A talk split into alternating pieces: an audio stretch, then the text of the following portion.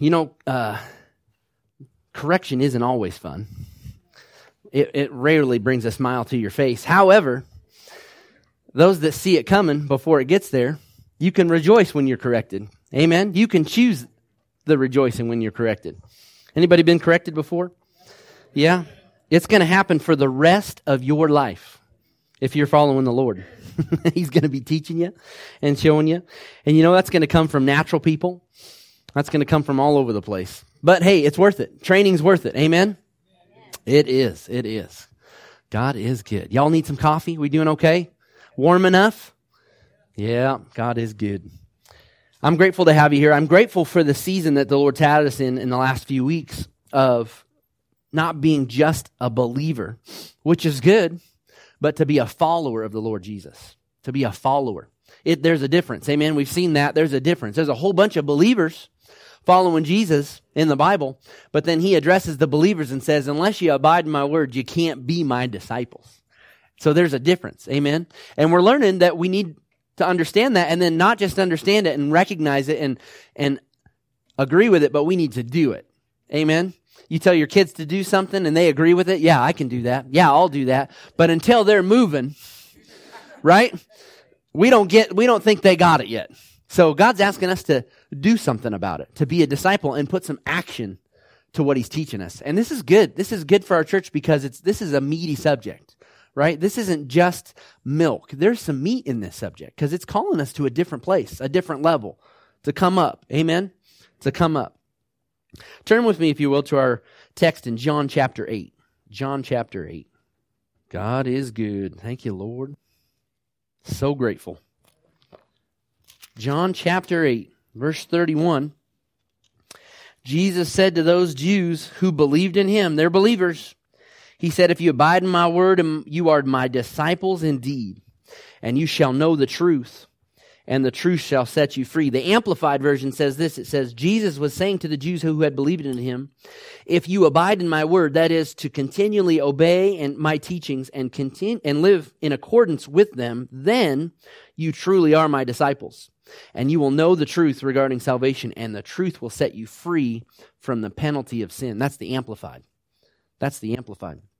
If you continue to obey my teachings, living and according with them. God is good to us. I'm telling you, we live in a day and an age where it's just easy to just conform, to just let up, to just let it slide. And I'm telling you, God's calling us to a different place as the body of Christ.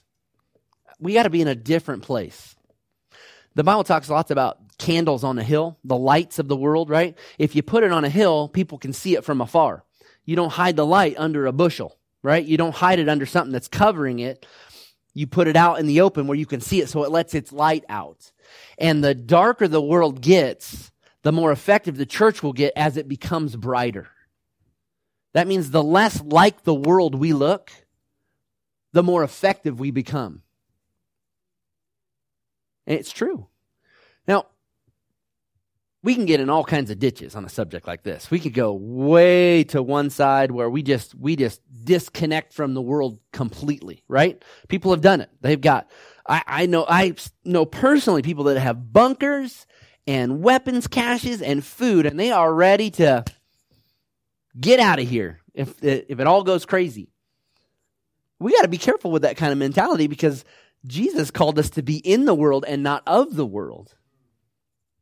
Right? We can't have an escapism mentality. Even with Jesus coming back and us getting out of here, we can't have a, an escapism theology that we're just going to get out of here. We've got a job to do while we're here.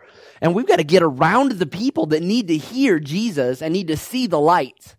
Because they're not going to get it any other way than by, by us.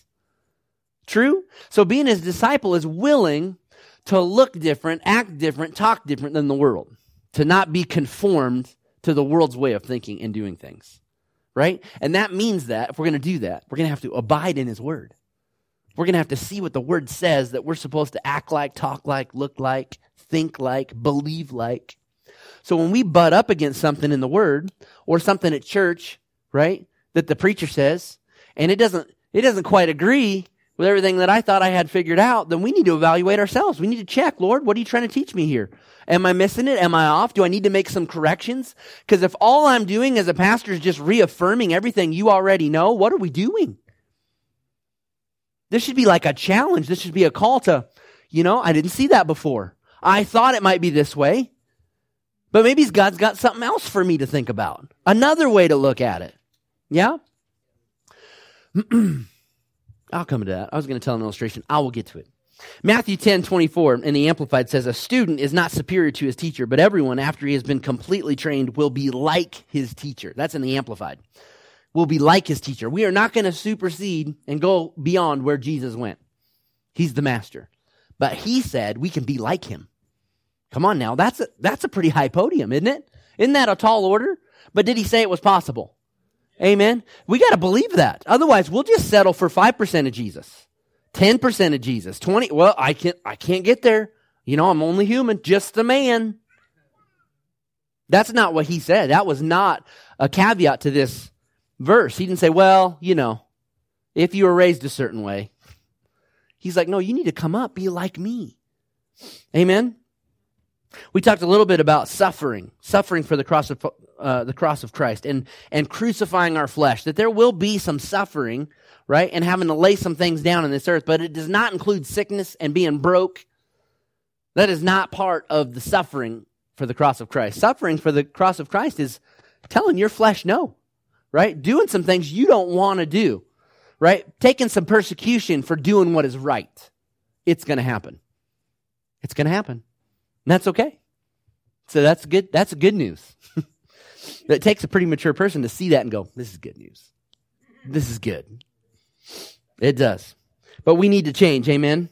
And Jesus is the standard. So we look to him. Are we, am I looking at some disciples this morning? Are we, are we going to be disciples? Are we coming up to a different level? Because you can stay a believer your whole life. Go to heaven. But I'm telling you, there's a reward for disciples. There's a reward for people that lay some things down, that crucify their flesh, that say no to some things that they shouldn't be doing, and yes to some things they know they should be doing. There's a reward for those that follow after the kingdom of God. It is wonderful to make it to heaven. It's wonderful. But I'm telling you right now, as loud and as clear as I can, there's a reward to gain, and God's calling us to it. Run the race. Lay those things that hold you back down. And there's there's plenty of them. Amen? But we can do it. We can do it. It's a better life. There's there's way more benefit to letting things go that you think you need to have and saying, God, I'm giving it to you. I want you to have your way in my life. There's way more benefit there. And the trick of it is, the funny thing about it is you will never see the benefit until you step out in faith and do it. I can tell you about it all day long, but you won't experience it for yourself until you say, I'm laying it down. I thought it was important, but I'm laying it down because I'm pursuing Jesus. I want to I want to be like him. I want to honor him with my life. Man, it takes some it takes some fortitude. It takes some maturity to say something like that, do something like that. It's not easy. I'm not going to stand up here and tell you it's easy. It's not. It's hard work. But man, is it worth it? Yeah? Thank you, Lord. You know I love you, right? I mean, I want the best for you. Absolutely want the best for you. So as a church, right, we're not, we're not at Westside, we're not offendable. Amen. We are utterly unoffendable here. Is that true? Amen. Come on now. We can't, we can't afford to get offended around here. We can't afford it. It will stunt your growth. It will stop you up. And I'm telling you, the world is really good at getting offended. I mean, they're getting offended about all kinds of subjective stuff right now, trying to make rules about it. What offends you may not offend you, but hey, let's make a law. Come on now. That's not okay. We are utterly unoffendable. Why? Because you want to be connected with the Lord. When you get offended, you drive a wedge between you and whoever you're offended at. You have lost the ability to speak into their lives. It's gone. You got to stay unoffendable. Not easy to do, but you can do it. That means when you're corrected, when correction comes, you have to just take it. Yeah? My wife and I were talking about this story one time where uh, she was just starting out with tutoring kids in this um, in this school group that our kids are a part of, and she was uh, she was tutoring this group of kids, and so she went to her leader, her director, and said, "Hey, you know, you sat in. Was there anything that I could do that would that you would you would improve on. You know, give me some feedback, right? And I was standing there, and so she had some feedback for her, like a good leader. Like, I've got some feedback for you. There's not a whole lot of people that come to the leader and go, come on, help me, fix me, tweak it, right? I'm I'm ready. Most of us just like, ooh, we we don't look forward to those conversations. We don't look for it. A mature person looks for opportunities for correction because it will help you. You don't see everything perfectly when you're in your box. You you have a, a view of it, right? When we're looking at things in our life, we have a picture of it, but there's other people that can look in from the outside and see things in a different way that you never saw before. And to be wise enough to say, what's your perspective? Help me with this. That's wisdom. But it ain't easy. So we had this conversation, and she brought up some things and this and that. And just just like we all do, you know, we have, we're doing something, right? We we when we have an action that we're pursuing, when we have a discipline or we have a habit that we're doing something, we have thought about this most of the time. We have thought this through. We have ideas of why we're doing this. We have all the reasons. Well, we do it because of this and this and this and this, right? And there's and there's reasons why we're doing these certain things. So when somebody brings to us, say, you know, maybe we could do that a different way, our gut reaction is to defend ourselves because we have thought this through, right? You know, hold on a minute. Let me show you my side. Well, that's not what you asked for. You asked for, what do you see, right? So I'm standing by my wife, and she's very nice. It was a nice conversation. She was basically rebutting, I'm not trying to throw you under the bus. It's just a good, it's a good, she was basically rebutting everything that she was giving her some wisdom on. And so it got all done. And, and, uh, and I just kind of, when it was just her and I, I was just like, you realize that you just rebuffed everything you just asked her to do, like every single thing. And she was like, oh, I did. Right? But it's in our nature to just defense up, net. Whoa, hold on. I got reasons for all of this. I, you know, I got reasons. But it's not being correctable because somebody might see something from the other side, and you do need to change. You do not have it all figured out. You don't. We need correction from the Lord. We need to hear from him. He needs to give us some direction and guidance, and he will use people that you don't think are qualified to tell you that. That's really fun. What are you thinking you're talking about? I know way more stuff than you, right? Come on now. This isn't just for teenagers who got it all figured out already. This is for adults. God will speak to your heart. He'll, he'll correct you. He'll show you some things, and you should listen to your heart. You should listen to the Holy Spirit, but he will not tell you everything you need to know by himself, because then you wouldn't need us. You could have just stayed home this morning. You need us. There are things that God wants to impart into your life that you will not get any other way than being connected with who God connected you to. Think about that for a minute, because we've all made that mistake. We've been offended, we've been upset, and we've left somewhere God called us to because we were upset, we were offended. Something didn't go right. I didn't like that. I didn't agree with that. We can't be there. And God's going, now hold on a minute. Hold on a minute. I didn't say it was all going to be roses. We got to be willing to sit when we don't feel like it, to stay when he says stay. If he's calling you to go, then you need to go.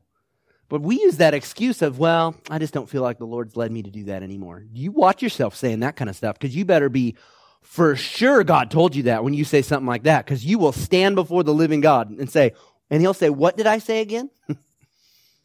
Careful. Careful. So we've got to be willing to be corrected, to be changeable, because we don't have it all figured out. And and recognize on the inside when your flesh goes, I don't like that. Go, shut up, flesh. I do like correction. I do need to see things from a different perspective. I do need to grow in the grace and knowledge of the Lord Jesus. Somebody sees something I don't, and I need to fix it. Yeah? Otherwise, we're just, I'm just delivering niceties and platitudes, and you're like, oh yeah, I agree with all that. That's wonderful. That's not going to help you. This is meant to challenge and encourage. It's the reason why we're in this series. Challenge and encourage us to come to an, another level. I don't want to stay the same. The same's a bad place to be. You got there. You reached that level. Wonderful. Guess what? Time to go to work. There's another level. and it will build on the revelation. It's progressive. The Word of God is a progressive revelation, and it will increase you and help you and grow you, but you do not have it all figured out when you reached a level. There's more, and it's a good thing. Amen? Boy, y'all are quiet. I'm telling you. Turn with me to John chapter six. You're going to hear hard things sometimes. And you may not understand it all the time, but stay hooked with where God hooked you. Amen? Stay hooked. Folks, folks float in and out of church all the time. I mean, that's just that's just the world we're living in right now. But I'm telling you, God's called us to be connected somewhere. Connected. You can't be held accountable when you're not around. That's why people do it. You know, ah, we see him once a month. You know, once every two months. Come on, I know I'm preaching to the choir right now, but just think about your life in general. What the things you've done in the past, don't repeat the same mistakes in the future. And and think about some of your other brothers and sisters in Christ that we could be encouraging, that, that are supposed to be in their own churches, right? Serving and giving and honoring, right? I mean, we've got to have a clear understanding of this. This is why God's connected us to each other, so that we can help hold each other accountable. And if you're not around, how do we do that? Right? John chapter six. Oh, thank you, Lord. Verse forty-seven. It's a big chapter. Jesus says some hard stuff. Let's see if he backs down when they have a reaction to it. Verse forty-seven, most assuredly I say to you, he who believes in me has everlasting life. This is red letters, right? Red letters. This is Jesus talking. I am the bread of life, he says. Your fathers ate the manna in the wilderness and are dead, and this is the bread which comes down from heaven, that one may eat of it and not die. I am the living bread which came down from heaven. If anyone eats this bread, he will forever, he will live forever.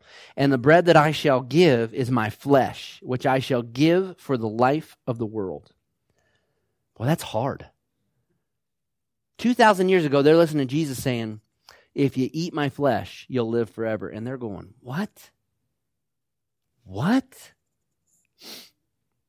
And the Jews therefore quarreled among themselves and saying, how can this man give us his flesh to eat? Now, it's easy to stand two thousand years ahead of the schedule and look back and go, well, you know, Jesus was talking about that he was going to sacrifice his life and go to the cross. It's easy to look back and go, well, we understand that now, but they didn't understand the cross then. They, it was pre-cross, pre-resurrection. They think he's talking about cannibalism. And it was a hard thing to understand. Then Jesus said to them, verse fifty-three, most assuredly I say to you, unless you eat the flesh of the Son of Man and drink his blood, you have no life in you. He didn't back off at all, did he? He just upped the ante. Here it is. Woo! He's test. This is a test. You're going to have tests in life. You're going to hear things that are going to be hard to understand. But you're going to have to make the decision, am I called to this or not? I'm not asking any of you guys to drink the Kool-Aid, right? Move to Costa Rica, right? Set up a com. I mean, we're going to live our lives. We're doing the Christian life right here, and we are living the way Jesus called us to live. What I'm asking you to do is recognize that there are some areas in your life that God wants to speak into you that need to fix and change so that you can come to the next level. And sometimes it's going to fly in the face of what you think you believe. It will. If we got it all figured out, why are we still here? Jesus should have come back. Yeah? So he ups the ante. He just makes it as clear as it can get. Unless you eat the flesh and drink the blood, you have no life in you. Whoever eats my flesh and drinks my blood has eternal life, and I will raise him up at the last day. For my flesh is food indeed, and my blood is drink indeed. And he who eats my flesh and drinks my blood abides in me and I in him. Can you just see their little minds just going, gone. As the living Father sent me and I live because of the Father, so he who feeds on me will live because of me. This is the bread which came down from heaven, not as your fathers ate manna and are dead. He who eats this bread will live forever. And these things he said in the synagogue and he taught in Capernaum. It's hard to understand. man, what is he talking about? Jesus is the Word. He is the bread of life. Unless we partake of the Word of God and we eat it and we ingest it and we digest it and we internalize it, we cannot have eternal life. It's the Word that speaks into our lives and causes us to be born again, draws us to the Savior and the Holy Spirit that does the work. And he's saying, unless I shed my blood, unless you partake of the shedding of my blood, you cannot be free from sin. Come on now. Jesus is being very truthful in what he's saying, but they're taking it extremely literal in the physical sense. They're using just the five senses to judge everything he's saying. And guess what? It caused a bunch of them to leave.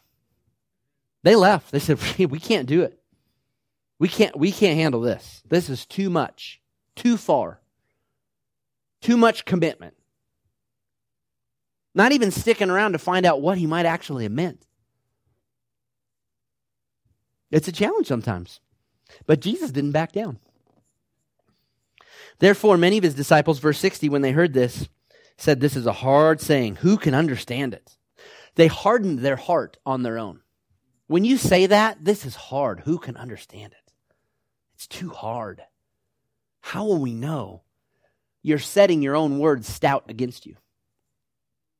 If you don't understand something, we need to agree with what the Word says, that the Holy Spirit will come and guide us into all truth and show us things to come. That's what the Word says. So if it, if you don't understand it now, we've got to set our words in our favor and say, well, I don't understand it now, but I will. By the grace of God and by the power of the Holy Spirit, he will reveal to me the truths that I need to know of what I don't understand.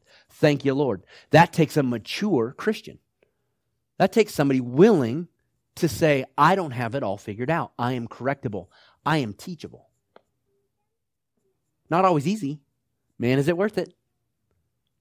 Think about your kids, just training your kids, just to be teachable. Man, when they just say, oh, I didn't see that. Okay, yeah, I can do it that way. Like anything, just all those little nuggets you have as parents, the stuff that you do automatically because you've done it for so long, those little tips about organization or cleaning or chopping wood, right? Or checking over the car, all these little things you just take for granted that you are trying to impart to your kids. Those little things matter. They add up. How do you think you get there? Somebody was helping you. And the Holy Spirit's always just giving us these little nuggets, these little tips. People around you, little tips. Oh, I didn't see that before. Take it in. Chew on it.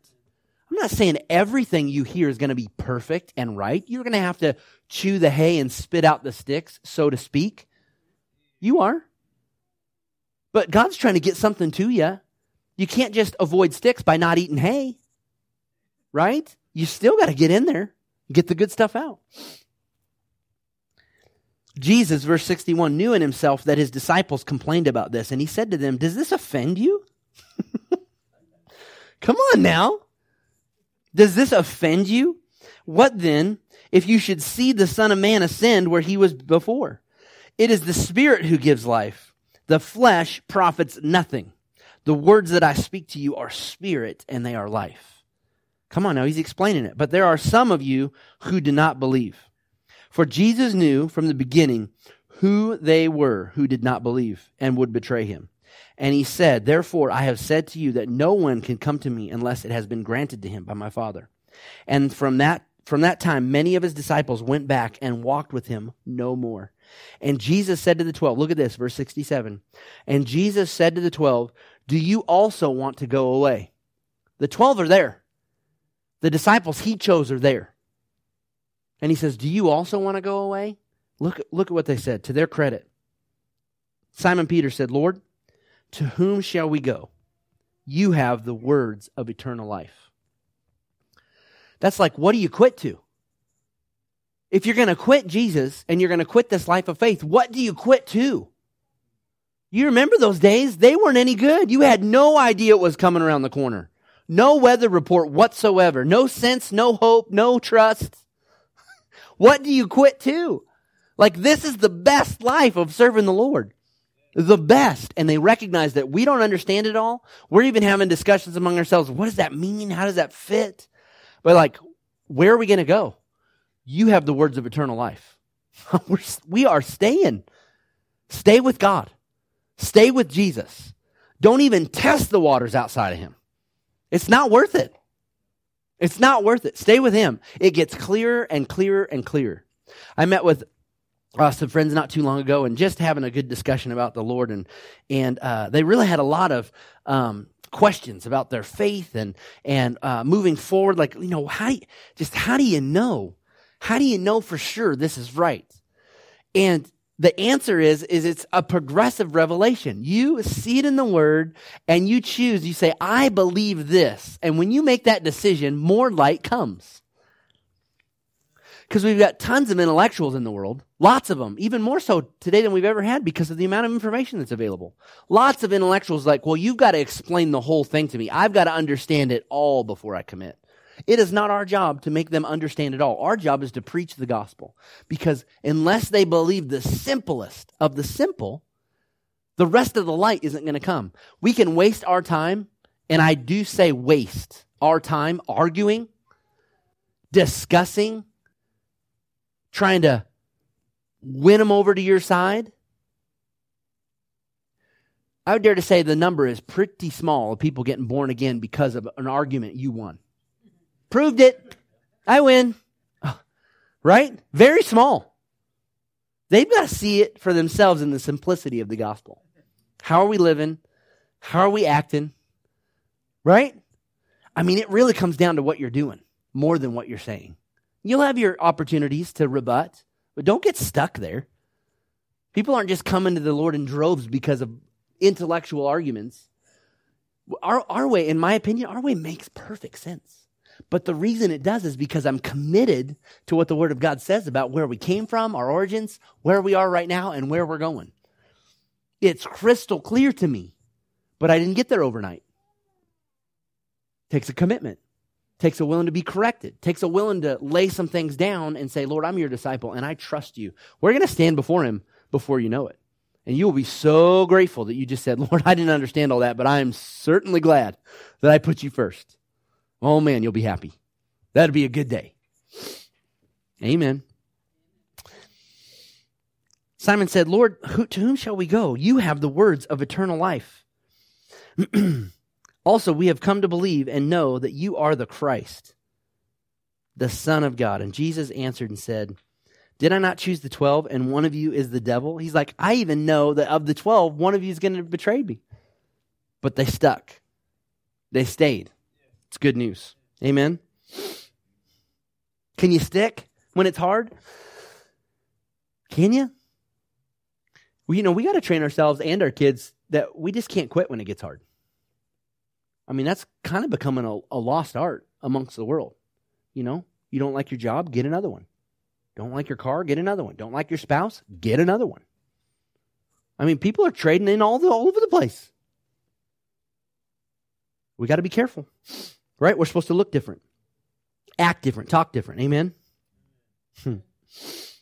Psalm one nineteen, one sixty-five says, great peace have they who love your law. Nothing shall offend them or make them stumble.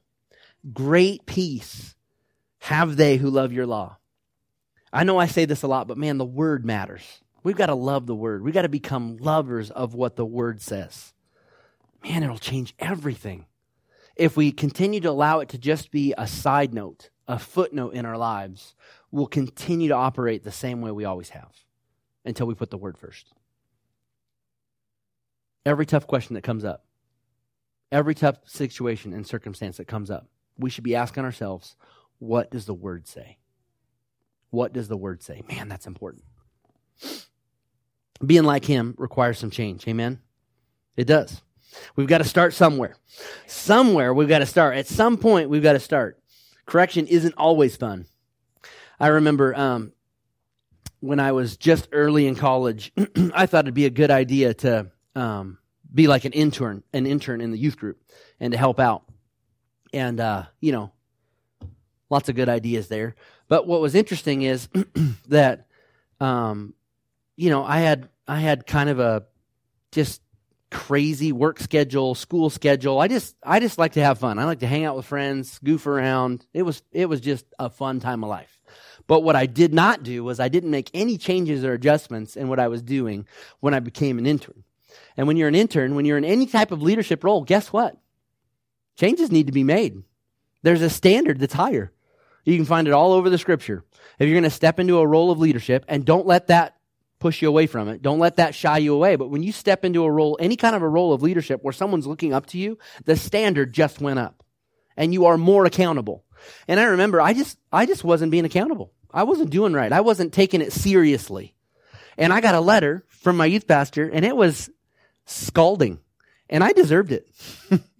I mean, I had it coming, and it was not fun at the time. I was like, man, this stinks. I don't, you know, I, all of the reasons, all the excuses. I do it because of da, da, da. But as I've gone, as I've grown, as I've matured, I look back at that going, man, that took some boldness for somebody to step up, write a letter, call me on the carpet, and I needed it. It's it's helped me. It's helped me as an adult. Looking back and seeing that, at the time I was like, that ain't right. That's not all true. It was all true. Nailed it. Right? And and and I made some corrections. I made some adjustments. I looked back on that going, I could have done that way better. I could have done that way different. I can't change that, but I can fix now. There's a higher standard. If you're a believer and a follower and a disciple of the Lord Jesus, there is a higher standard. And we've got to hold ourselves to that and then be around enough of each other to hold each other accountable. To say, you know what? I don't think that's right. And without you bristling up and getting offended. We all got to do it. Is that true? Come on now. Not, not all super fun. I know. I know. This is the last of the disciple series, y'all. So I'm getting something hoorah and all kinds of good stuff. When we get corrected, that should be a moment of like, we should just see that as like, okay, I'm getting corrected here. This is a good thing. That should turn into rejoice mode. Not easy, but uh, okay. Thank you, Lord. I needed to hear that. You're right. They were right. I didn't see it. They're right. I need to fix that. Man, God's like, now there's somebody I can use right there. That's somebody with a good attitude, right? When your kids go, you're right, I'm sorry. I mean, when they are penitent right away, God, for a parent's heart, that's like, yes, yes, that's exactly what we're looking for. Take correction, make the adjustment, repent, and do it right. It's no different with our Father, right? Correction's a good thing. Don't just get up and leave. Don't run away when you're corrected. Don't do that. Stick around. First John chapter three. First John chapter three. You guys doing okay? I'm almost done. First John chapter three.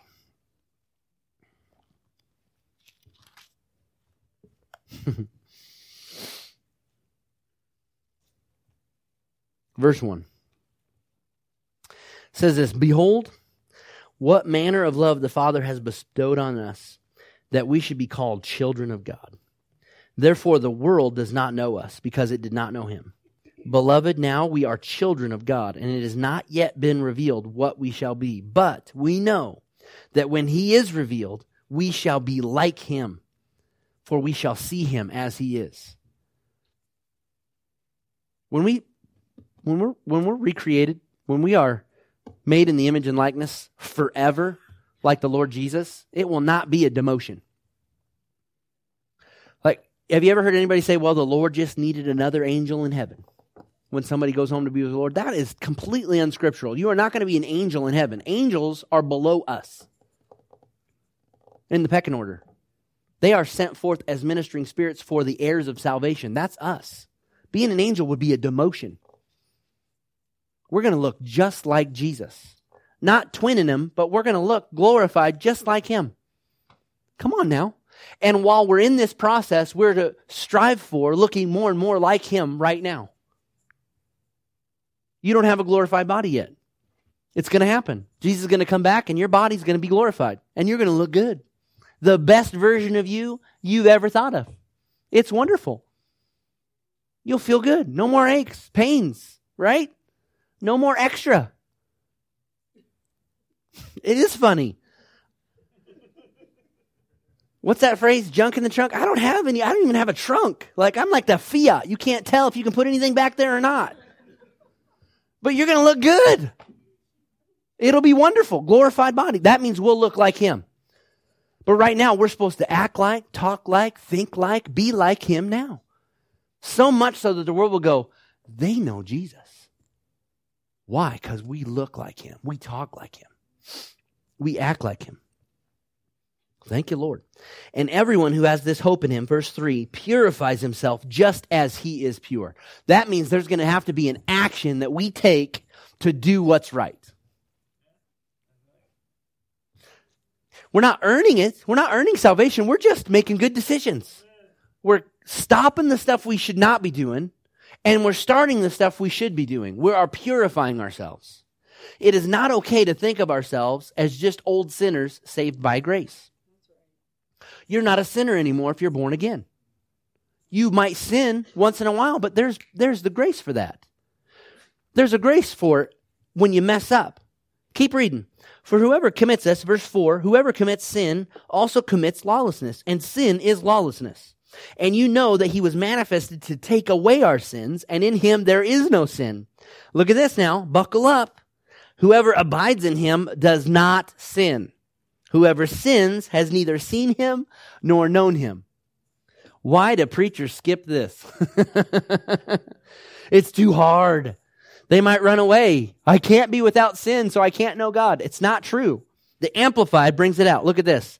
No one who abides in him, who remains united in fellowship with him, will deliberately, knowingly, and habitually practice sin. Says it a whole bunch different, doesn't it?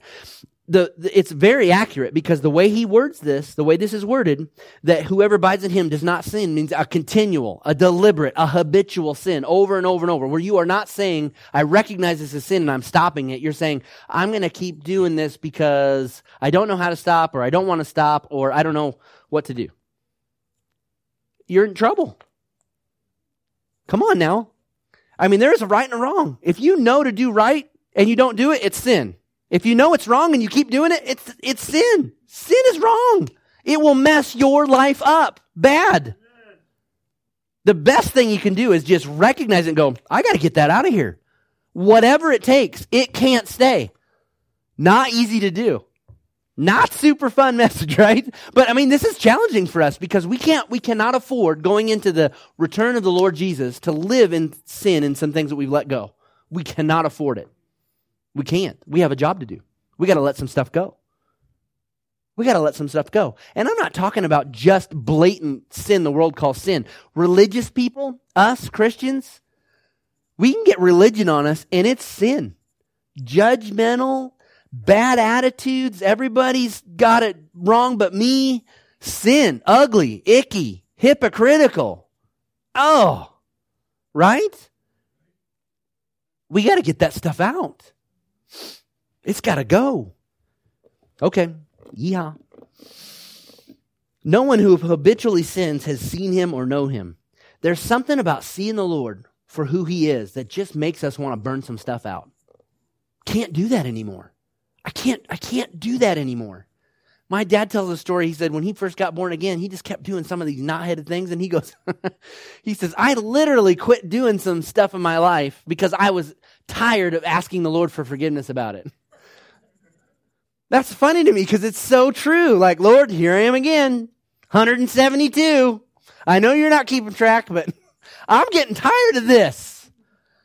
I got to stop. And you can. You can. With his help, you can. Lay it down. Thank you, Lord. Little children, verse seven, let no one deceive you. He who practices righteousness is righteous, just as he is righteous. He who sins is of the devil. Boy, that's strong. Red letters. For the devil has sinned from the beginning, and for this purpose the Son of God was manifest, that he might destroy the works of the devil. Whoever has been born of God does not sin. Come on now, there, same phrase. Does not sin. Does not deliberately, knowingly, and habitually practice sin. For his seed remains in him, the Lord Jesus, and he cannot sin because he has been born of God. These are red letters from Jesus, and it is a challenge and a call for us to come to a higher level. Because we've all got stuff we're working on, right? My challenge to you is, is stop working on it and just do it. Because this try mentality will keep you in a, in a debt of sin for a while. It's a dark hole. It's a dark hole. God never said try it. He said do it. And it's a command with the power to, to honor it, to fulfill it. There's a, there's a power behind the command to do it. It's a challenge, I understand. I'm standing before you, man. I've had to work through some stuff in my life and kick some stuff out, but it's good on the other side. There's a freedom and a and a release and a healing and a cleanness. Oh, it feels so good to sleep good at night, knowing you did the right thing, that you made amends where you needed to make amends. Man, it feels good. It's worth it. It's worth it because we got a we got a higher standard. Amen? A higher standard. Hmm. So I'm challenging you today to lay some stuff down. Recognize what it is. Let God speak into your life. Let him use other people to speak into your life. Be willing to say, okay, those things need to change. I need to, I need to honor my Savior who gave everything for me to take sin away from me, that I don't hold on to it for some crazy reason. I let it go. You don't need it. You don't need it. Amen? So that's my challenge to you today, is to let some things go. I know that in a group this size, every one of us, and one point, or, in one way or another, we're hearing from the Holy Spirit, and he's dealing with us in a specific area. You know what it is. It might be one or two or three. You can, you can quit it all. It is possible.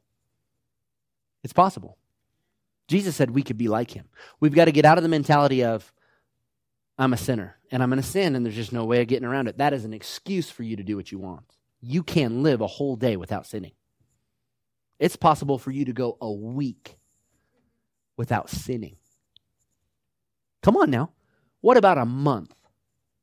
Are, are we are we growing up to be like him? I'm not saying I'm not saying he's saying you must be perfect. He's saying recognize what you're doing and don't keep doing it if it's not right. Yeah? Come on now. We can get there. But we've got to start and try and believe that it's possible. We can. God's good to us. It's a better place. Amen. Can I pray for you?